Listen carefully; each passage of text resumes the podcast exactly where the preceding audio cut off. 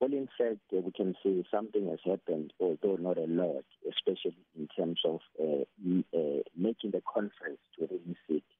Because you would recall the conference was supposed to have started on the on Friday uh, with registration, and on Saturday they are supposed to be uh, the real business of conference, whereby delegates will have to come together and agree on the credentials and ultimately break into commissions to follow, sort of discuss the policy formulation. Uh, that will enable uh, the elected leadership to govern the province according to the way the people of the Eastern Cape want them uh, to govern. But uh, uh, that was a bit delayed up until yesterday.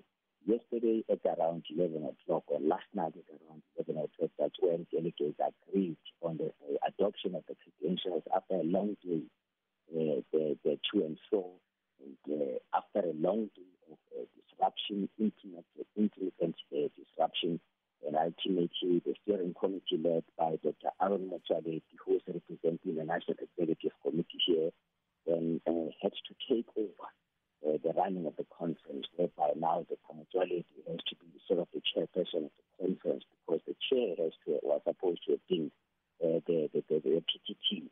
But now things were sort of descending into a, a, I mean, the, the conference was becoming chaotic, and then uh, the steering committee had, had to take over. And ultimately, delegates agreed on the adoption of the credentials, and ultimately, uh, even uh, the nomination of the candidates, whereby we have uh, the two slates now uh, having to agree to present the names of the, their preferred candidates to lead the province in terms of chairperson, deputy uh, and the, the secretary, as well as the deputy secretary, the top five officials. Now, the conference is supposed to end today, uh, but is there a sense that we could see more delays? Because uh, th- there was a hint uh, that you know we could go back to 2017 when there was a festival of chairs in the Eastern Cape. Well, the, the, the conference now will have to end today, and, and there are, there are, there are uh, the, uh, all signs are pointing to that because now call uh, the adoption of the credentials are the ones that normally uh, become a, a headache. Uh, the, the, the credentials are a headache of every conference, and, uh, whereby uh, some uh, people are disputed to be eligible uh, voting candidates. So that hurdle has been overcome. So the names have been accepted of uh, those who are nominated to lead the province. The only thing now that is happening is that they are now voting around uh, 10 past 3 this morning, that's when I left the conference, the plenary, because now it was up to them now to vote. I mean, they were busy uh, voting. And uh, once they are done with the voting, then uh, the counting will then start. And once they are busy uh, for, I mean, uh, uh, voting even this morning, and uh, uh, some of them counting, then they will break into commissions. And after breaking into commissions, and ultimately uh, they will have to report back again to the plenary after uh, breaking up the commissions to sign deciding on some of the policies. They will have, uh, have to report to the plenary. And uh, that uh, process is expected to be done by around 2, 3 afternoon. And then late around 5, then the president will be given the opportunities to close the conference. Once the, the hurdle of the adoption of credentials has been overcome, the conference becomes much easier to, to, to be to be conducted and, and, even to be finalized on time because the, the, the discussion of policies we recall that I mean we might discuss policies but if they, they are not done with the discussion of policies they can even hold something that is called the provincial general council uh, just like the national general council is supposed to be national policy conference Yes. and that uh, Yes. the outstanding matters will then be there I thank you so much. And Tebo Mokobo on the line. We do apologize for that connection there to the Eastern Cape. Focusing on the Eastern Cape 9th ANC Provincial Conference, we joined on the line by Dr. T.K. Pooe, a senior lecturer at Wits School of Governance. A very good morning to you, Doctor, and welcome.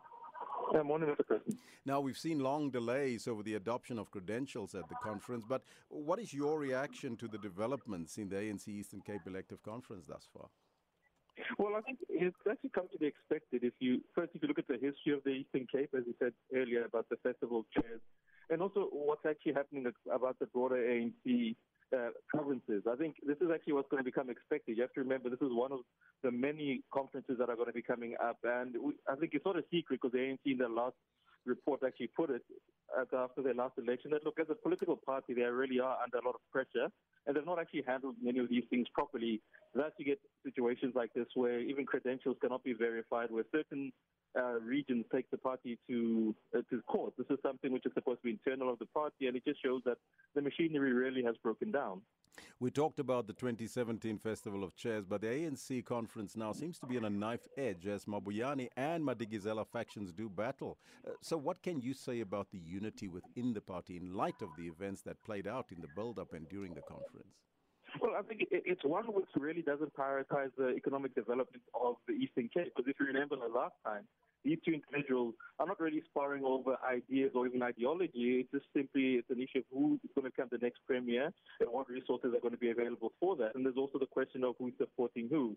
So I, I always try to say I don't want to really say it's an issue of proper factions. It's just rather an issue of people fighting for resources and not putting into, not putting citizens at the heart of it.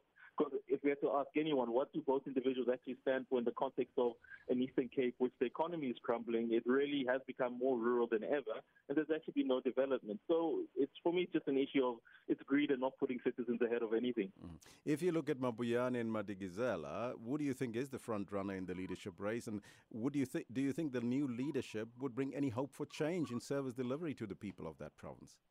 Well, in this situation, the incumbent uh, does seem to have the advantage. I think last time he won by a landslide of over, was over 70 votes or so, and he has been consolidating his his power base. But you can't rule out Mr. Madikizela. And there's also the question that, which is looming that there might be a third alternative, which was being mooted to try bring unity.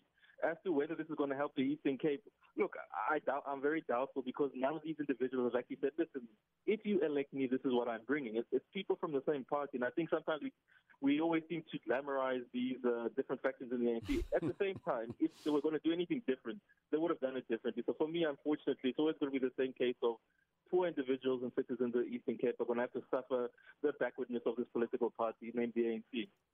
You know, when we ask this question to our listeners, uh, there's a number of reactions that says that the ANC is falling apart. Do you get the sense that that is the case in, in the run-up to the build-up to the December conference of the African National Congress?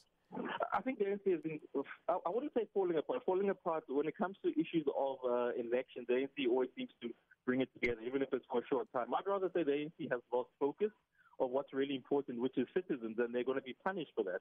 So it's just an issue of they've lost. In fact, they don't actually have a vision for where they're taking this country.